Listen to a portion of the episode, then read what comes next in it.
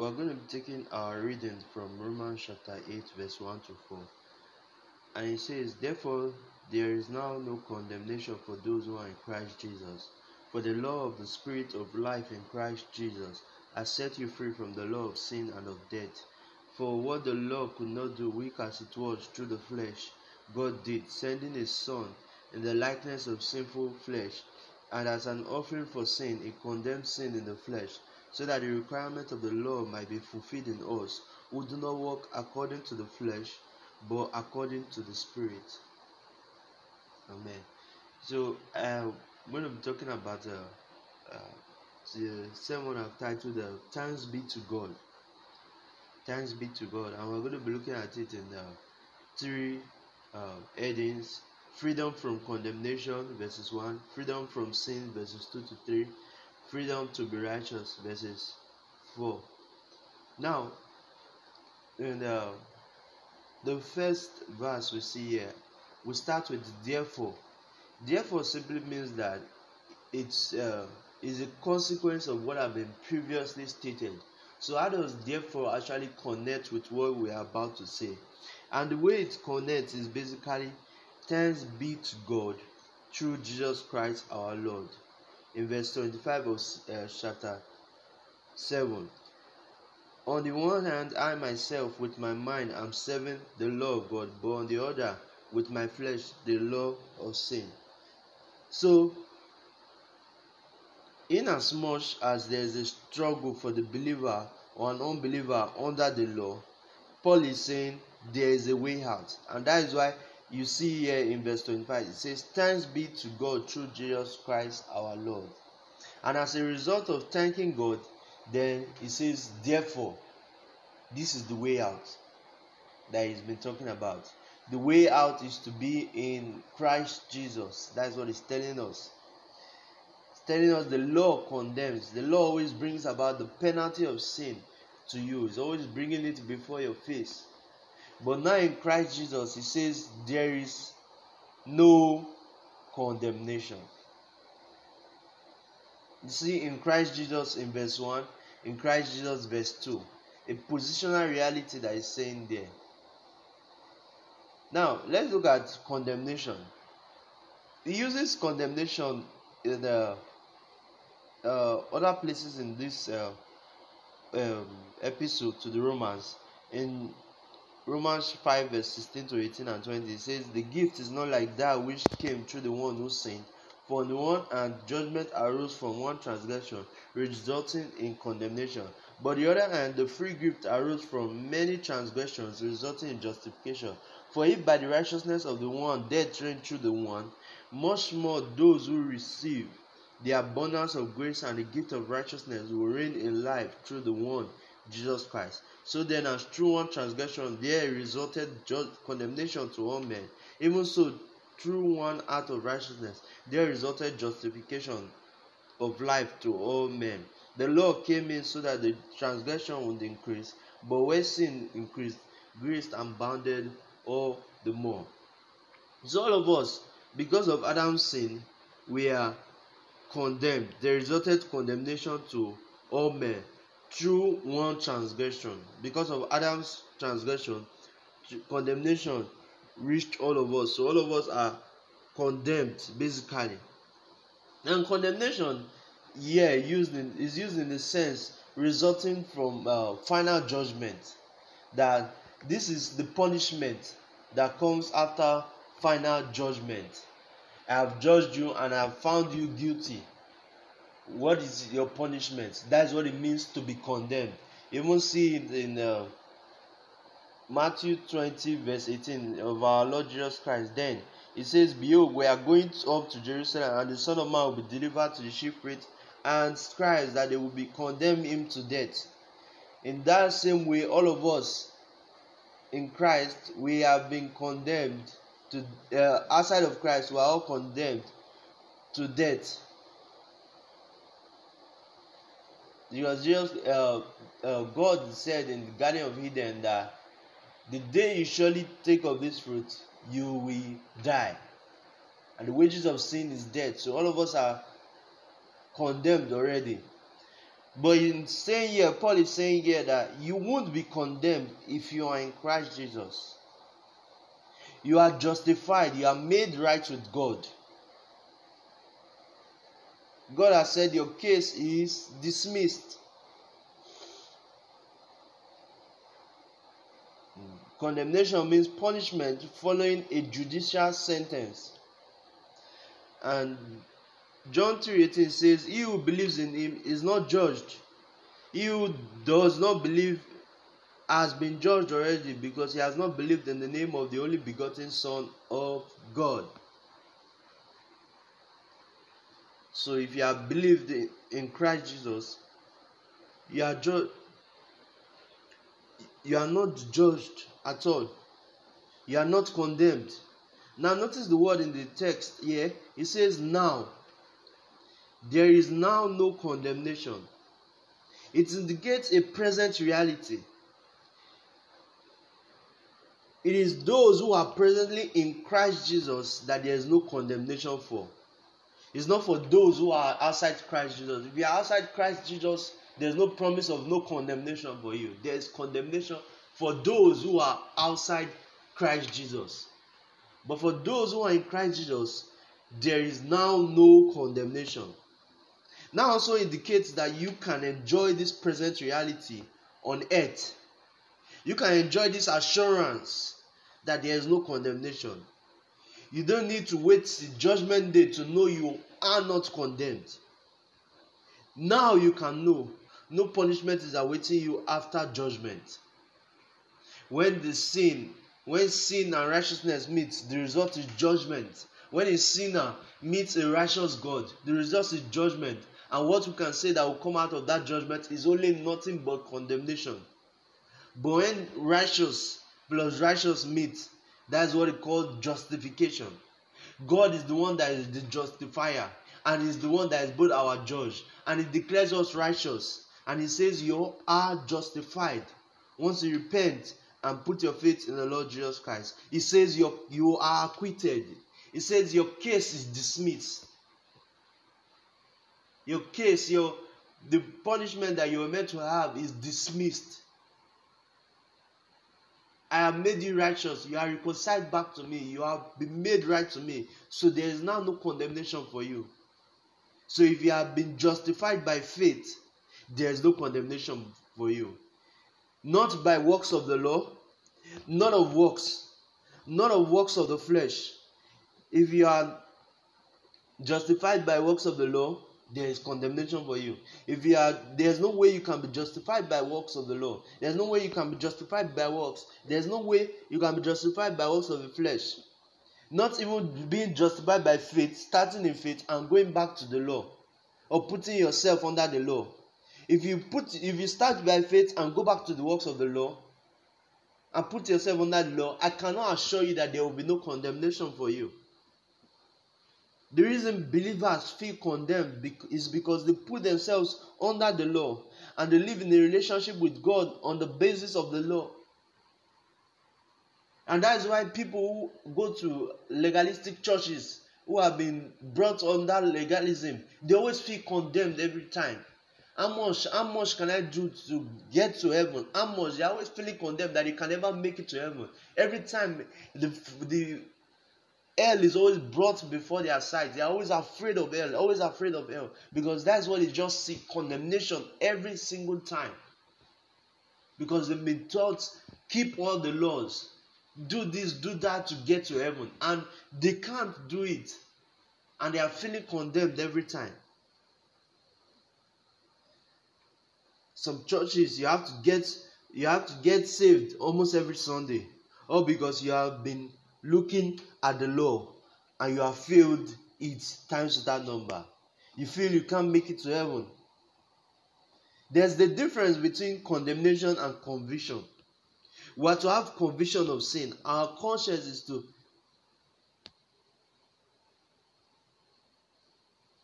correct us too. We have to be repentant. That is entirely different from condemnation. Try to stay away from people who try to condemn you. You have to know your present reality in Christ. People who are condemning you are not from God.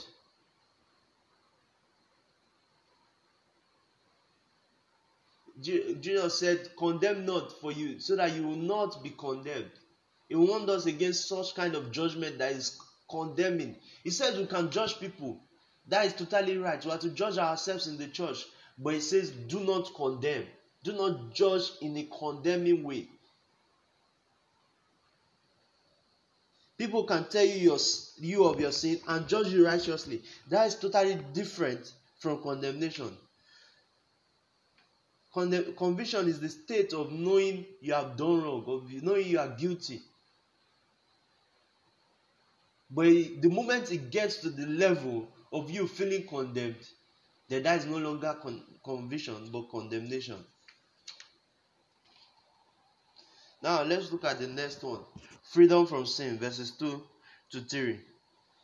And in these verses, Paul begins to tell us why there is now no condemnation for those who are in Christ Jesus.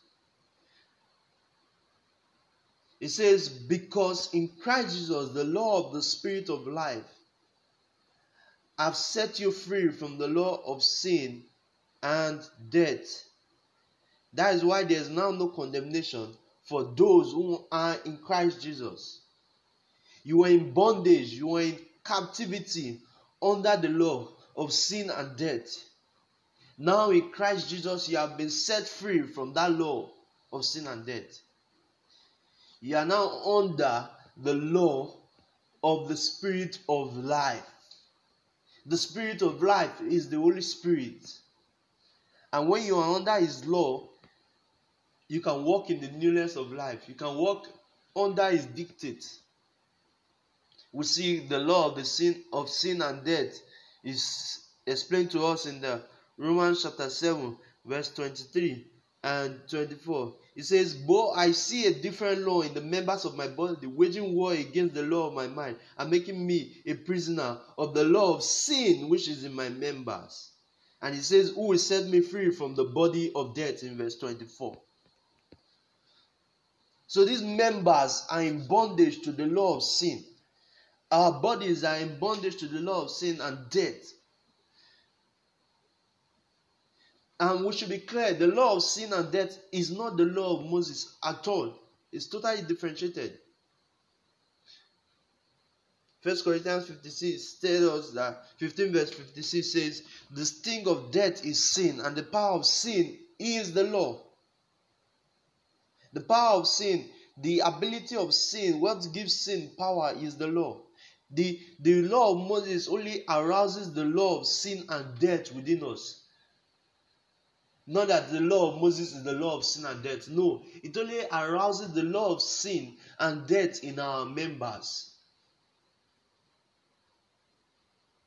And every time we have sinned, the sting of death just keeps on hitting us because of the sins. For sin and death not to be aroused within us, don't go back to the law of Moses. Go to what set you free. That is the spirit of life. Follow the dictates of the Holy Spirit. The law of sin and death is what leads to condemnation. Those who are in Christ Jesus are under the law of the Spirit of life and leads us to life, eternal life, abundant life. If you are not under the law of the Spirit of life, I can assure you there is no condemnation for you. You won't live in this reality. The law of the Spirit of life is almost similar to the law of Moses, which is also spiritual in verse Romans 7 verse 14 says, For we know that the law is spiritual. Romans 7 verse 10 it says, And this commandment which was to result in life the same thing, the law of the spirit of life is, is spiritual and it's also to result in life for us. Through Christ, you have been set free from the law of sin and death. You say we see that clearly in Romans 6, verse 7 to 10. It says, For he who has died is freed from sin. Now, if we have died with Christ, we believe that we shall also live with him, knowing that Christ, having been raised from the dead, is never to die again. Death no longer is master over him. For the death that he died, he died to sin once for all, but the life that he lives, he lives to God. So you cannot enjoy what Christ has done until you are in Christ. This is what Christ accomplished for us on the cross. He freed us from sin. But for you to enjoy this reality, you have to be in Christ. To be set free from the law of sin and death. To be set free from sin, you have to be in Christ. Ezekiel 36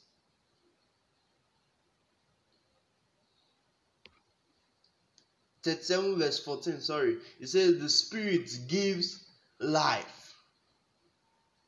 He will put his spirit upon us that will give us life. The flesh profit nothing but the spirit that gives life. So if you want to keep on enjoying this life when there is no condemnation you have to be in christ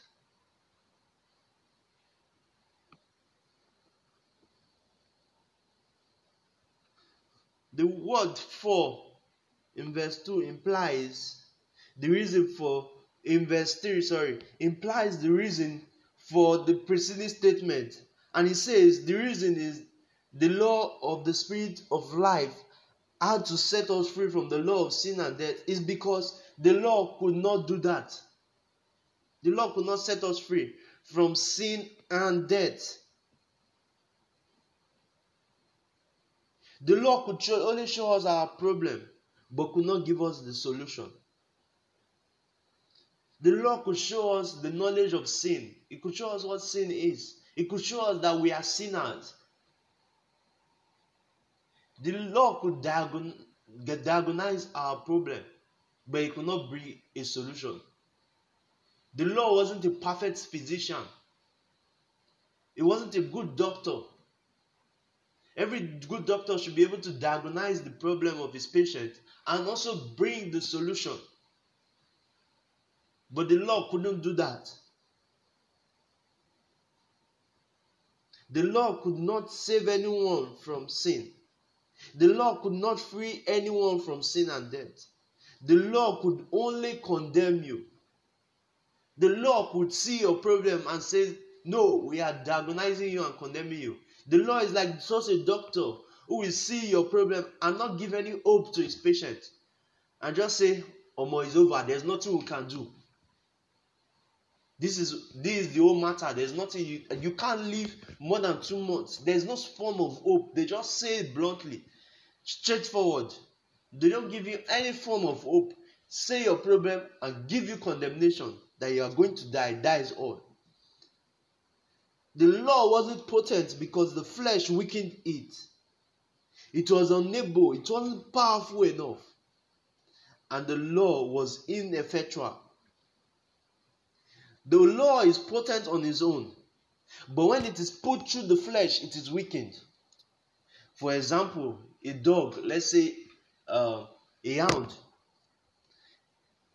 is powerful enough to face any thief or stranger that comes into your house. But the moment it's in the cage, in the cage or you chain the dog, it is weakened. It's not powerful to protect its owner anymore. It's not powerful enough to protect it from a stranger or from a thief anymore. It has been weakened. The law was to result in life, but is unable to do that because it is weakened through the flesh. In the flesh, when the law come in contact with the flesh, it is weakened. The flesh defeats it and kills the potency of the law. But I love this amazing statement. For what the law was unable to do, in that it was weak through the flesh, God did. God did. God is potent, is the God of all possibilities. The flesh can't weaken God. The law couldn't defeat sin in the flesh. to death, God did that. And how did God do that? God, to condemn sin in the flesh, He had to send His Son in the flesh. His Son had to become man. And uses the word, it says, having sent His Son in the likeness of sinful flesh. To help us understand the word likeness, you see Philippians 2, verse 7 it says, But having emptied, but emptied himself, taking the form of bond servant and made in the likeness of men. Christ had the same appearance as us. He says, in the likeness of sinful flesh. He was like us. Christ identified himself with us first before we could be identified with him in baptism, in faith. He had to identify himself with us first. This is Christ in his Adamic capacity, a representative of humankind as a whole, but sharing the fleshy feebleness before sin of humanity in general. This is Christ's oneness with sinful Adam prior to his death. Christ had the potential to sin, but didn't sin. He was sinless, perfect. The writer to the Hebrews tells us he was tempted at all points. It wouldn't have been possible for him to call that a temptation if Christ didn't have the potential to sin. For example, you can, I'm not an alcoholic or addicted to uh, alcohol. Alcohol cannot be a temptation for me. You can't call it a temptation for me. So if Christ didn't have the potential to sin, to fall, then it wouldn't have been called temptation. But Christ didn't have the potential to sin, but he did not sin. He was entirely sinless. God sent Christ for sin offering for us. He made atonement for us through his sin offering. It was the sin offering for the sins we have committed. This sin offering was too expensive for us to afford for our own sins. None of us could afford a sin offering for the sins we have committed. None of us could ransom ourselves, but God could afford it for us. Christ had to be sinless to be our sin offering. He had to be God to be our sin offering. Only Christ could take away our sins. We have been sanctified through the offering of Jesus Christ once for all. By the offering of Christ, God could forgive us our sins. God cannot forgive anyone their sins unless it has been paid for. For us not to be condemned anymore, God condemned sin in the flesh, in the flesh of Christ. God sentenced sin to death. God punished sin in the flesh of Christ that we who are in Christ Jesus may not be punished. Whereas the law came in contact with the flesh, and the flesh condemned sin sentenced sin. But no, when God came in contact with the flesh, He sentenced sin in the flesh and sent it packing. When sin sent the law packing away, God defeated the flesh.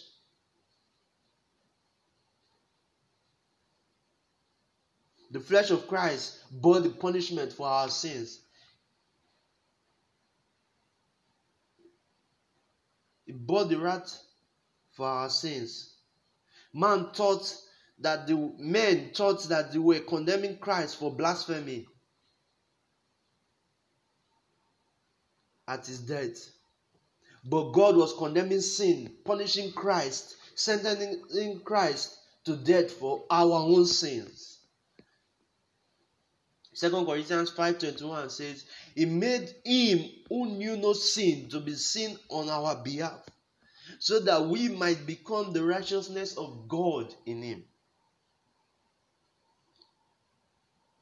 Him who knew no sin made him to be sin on our behalf. Him that was perfect made him to be sin on our behalf. Him that was sinless made him to be sin for our behalf. That we may be justified. And in verse 4, it says, So that the requirement of the law should be fulfilled in us, not working who do not work, go on working according to the flesh, but according to the spirit. And the goal of all this that God did in sending Christ in flesh, in the simple, in the likeness of simple flesh, in goal of uh, God sending Christ for sin to be condemned in the flesh is not that you cannot go back and sin as you like. The goal of justification is not that you cannot go back and sin as you like because God has done it all. The goal is this God doesn't condemn you anymore. Go and sin no more. That's what God is saying. Neither do I condemn you. Go and sin no more. The goal is that the requirement of the law should be fulfilled in us. Christ is the end of the law for righteousness to everyone who believes. If you read the first five books of the Old Testament, just studying through the books of the law, God will say something like this and say, Do this, and it will be righteousness for you before the Lord your God.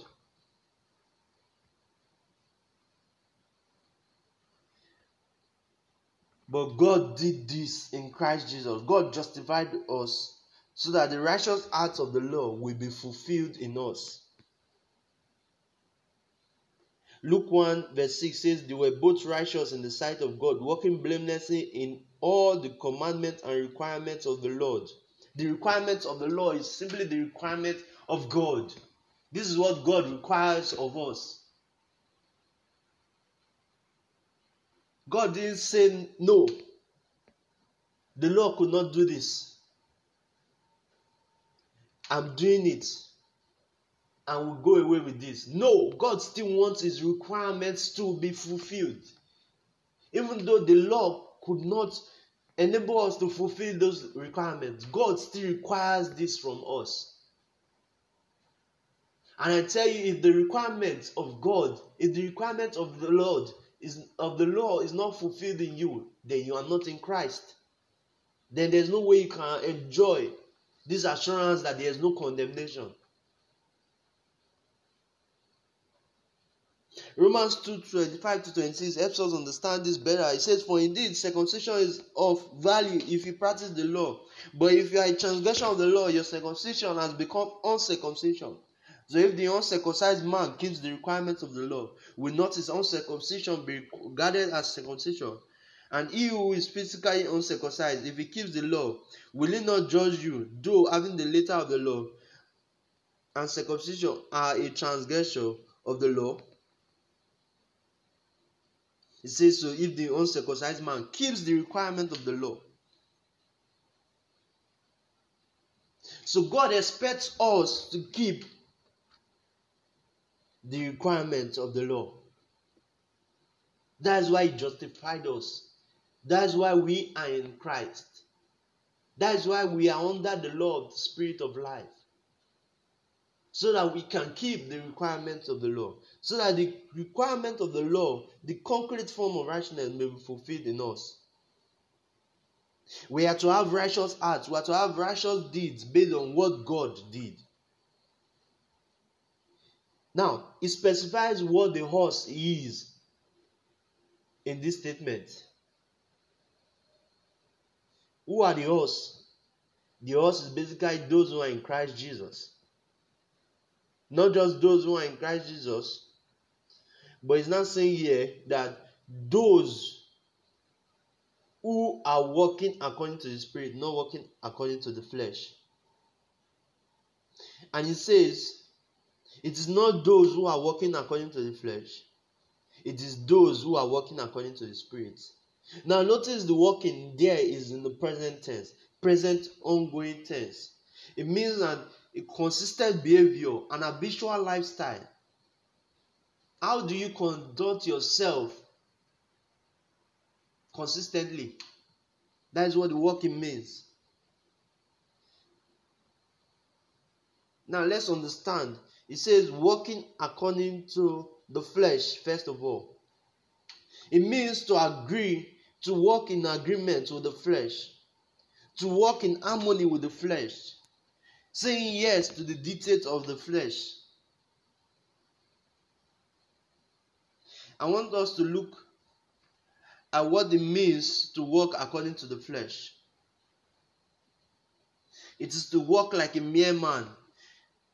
First Corinthians 3 verse 3 it says, For you are still fleshy, for since there is jealousy and strife among you, you are not are you not fleshy?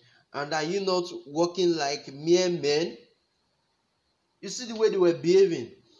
Jealousy and strife was among them. And that is the way men who are just fleshy, who are not spiritual, who are not working according to the spirit, they are but working according to the flesh. That is how we notice them. To walk according to the flesh is to walk by sight, based on what you see, not by faith, based on living for the now. You only live life once, so let's enjoy life based on what you see. You are walking based on the temporal things the things that last forever that are unseen, you don't believe in them. You say there's no hell after life, there's no afterlife, there's no heaven. You, you, you, the heaven and hell is what you make of right here on earth. You are walking according to the flesh. If that is how you think, it's only what you see that is real to you. There is no unseen realm to you then you are walking to the flesh. Anything done outside faith is sin. Without faith, it is impossible to please God. Even though we walk in the flesh, we are not to walk according to the flesh.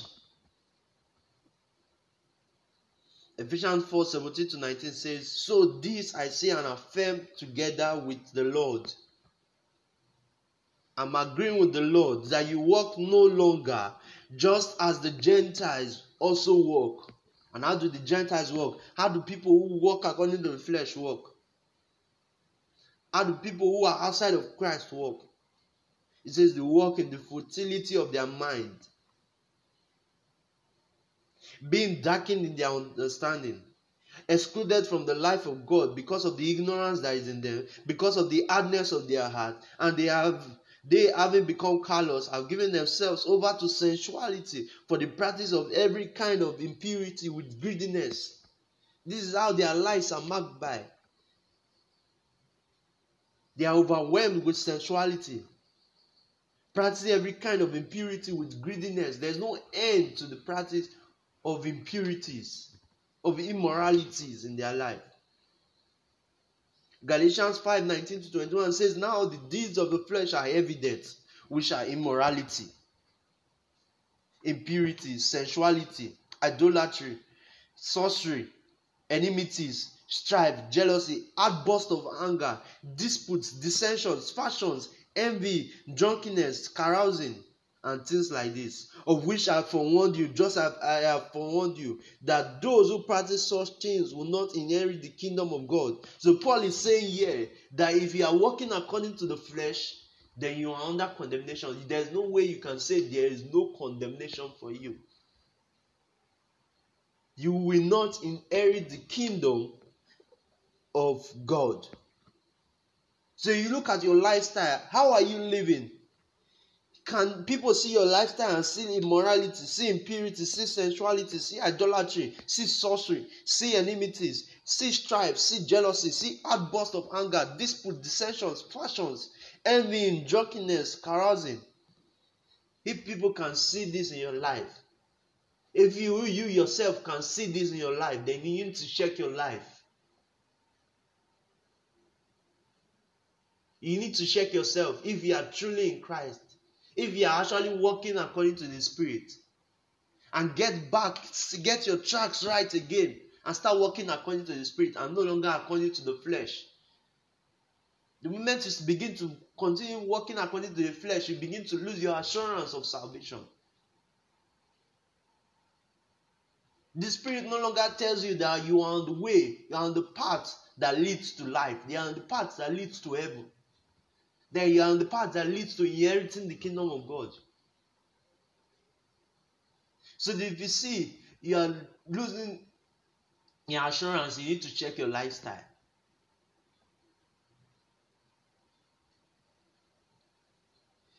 To walk according to the Spirit now, let's look at what that means. Is to walk in Christ, to walk in your reality in Christ, to live in Christ. In Him we move, in Him we have our being. It is to walk by faith. Everything we are doing, we do in faith to please God. It is to walk in the Spirit. Galatians 5, verse 16 to 18 and 22 to 23 says, But I say to you, walk by the Spirit, walk in the Spirit, and you will not carry out the desire of the flesh. For the flesh sets its desire against the Spirit, and the Spirit against the flesh. For these are in opposition to one another, so that you may not do the things that you please. But if you are led by the Spirit, you are not under law. If you are led by the Spirit, you are not under law. If you are led by the Spirit, you are not under flesh. You are not walking according to the flesh. That's what he's saying here. You are not in bondage to the law. You are not in captivity to sin. If you are led by the Spirit. And he says, but the fruit. Now notice he says fruit, not fruits. The fruit of the Spirit is love, joy, peace, patience, kindness, goodness, faithfulness, gentleness, self control. Against such there is no law. It lists nine flavors of the fruit of the Spirit. And for someone who is being led by the Spirit, who is living in accordance with the Spirit, these nine flavors, we have to see them in your life. Because these nine flavors can be counterfeited. People who are outside Christ, outside of Christ can have four out of the nine, can have five out of the nine, or even eight out of the nine in their lives. It's only those who are in Christ. It's only those who are living in accordance with the Spirit that can have all nine flavors within them. That you can check their lifestyles and you see this fruit. You see love, you see joy, you see peace, you see patience, you see kindness, you see goodness, you see faithfulness in their life, you see gentleness in their life, you see self control in their life, you see discipline in their life.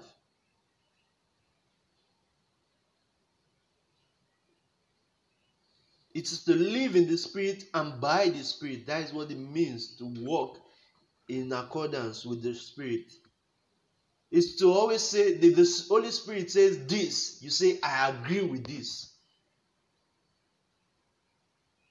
When the flesh comes with its desires and the Holy Spirit says, These are my desires, these are the desires of the flesh. You said, No, I'm not going for the desires of the flesh. I do not agree with you. I cannot walk in agreement with you. He said, No, I am walking in agreement with the Holy Spirit. I agree with what the Holy Spirit is saying, and I want to walk in it. I love to walk in it.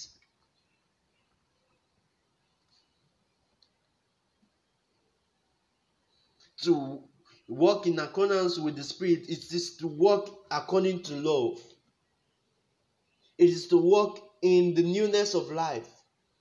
It is to live according to the dictates of the Holy Spirit. Romans 13, verse 8 to 10 says, Owe nothing to anyone except to love one another, for he who loves his neighbor has fulfilled the law. For this, you shall not murder, com- you shall not commit adultery, you shall not steal, you shall not covet. And if there is any other commandment, it is summed up in the saying, You shall love your neighbor as yourself. Love does no wrong to a neighbor. Therefore, love is the fulfillment of the law. So, are you walking in accordance with love? If you are walking according to love, then you are walking in accordance with the Spirit. Galatians 5 13 4 say, 14 to 14 says, For you were called to freedom, brethren. Only do not you turn your freedom into an opportunity for the flesh, but through love serve one another. For the whole law is fulfilled in one word. In the statement, you shall love your neighbor as yourself. It says, You were called to freedom. This is not a freedom that you use to give opportunity for the flesh to obey the desires of the flesh. This is a freedom to be righteous. This is a freedom to serve one another through love. This is a freedom to walk in accordance with love. Walking in the Spirit is to walk in good works. Ephesians 2 verse 10 says, For we are his workmanship, created in Christ Jesus for good works, which God prepared beforehand so that we should walk in them. So when you have been saved, when you have been saved by grace through faith, God has prepared beforehand good works that you should walk in. So when you have been saved, ask God, what is the good work that you have created for me? What is the good works that you have prepared beforehand that I should walk in? Let God show you those good works that He has prepared beforehand that you should walk in. And when you walk in those good works that He has prepared beforehand that you should walk in, then you are walking in accordance with the Spirit because it's the Spirit that is going to show you those good works that God has prepared beforehand that you should walk in. It's to walk in manner worthy of the calling. You have been called to a holy calling to walk in that manner, to walk in the behavior worthy of that calling, this high calling that God has called us to. That is to walk in the Spirit. It is to walk as children of light. Our Father is light. First John 1 verse 7 says, But if we walk in the light as He Himself is in the light, we have fellowship with one another, and the blood of Jesus, His Son, cleanses us from all sin. So we are to walk in the light. Go on walking in the light. The blood of Jesus is going to cleanse us. Go on cleansing us from all sin. We are going to have fellowship with God the Father, God the Son, and the Holy Spirit. When we are walking in the Spirit, when we are walking as children of light, when we are representing God, witnessing Christ in our day, in our lifestyles, in our daily lives, then we are walking in light. It is to walk in a manner worthy of the, worthy of the Lord, to please Him in all respects, bearing fruit in every good work and increasing the knowledge of God. When you are led by the Holy Spirit, when you are walking in accordance with the Spirit, you'll be walking in a manner worthy of the Lord. That the Lord will be saying in heaven and smiling, This is my son, this is my child. Is walking in a manner that I'm proud of. You are pleasing Him in all respects. In all round, you are pleasing God. You are just bearing fruit in every good work to Him. All the glory is just going back to Him. Everything is abounding to Him. You are bearing fruit to Him because you are Christ to live through you. You are just increasing knowledge of God.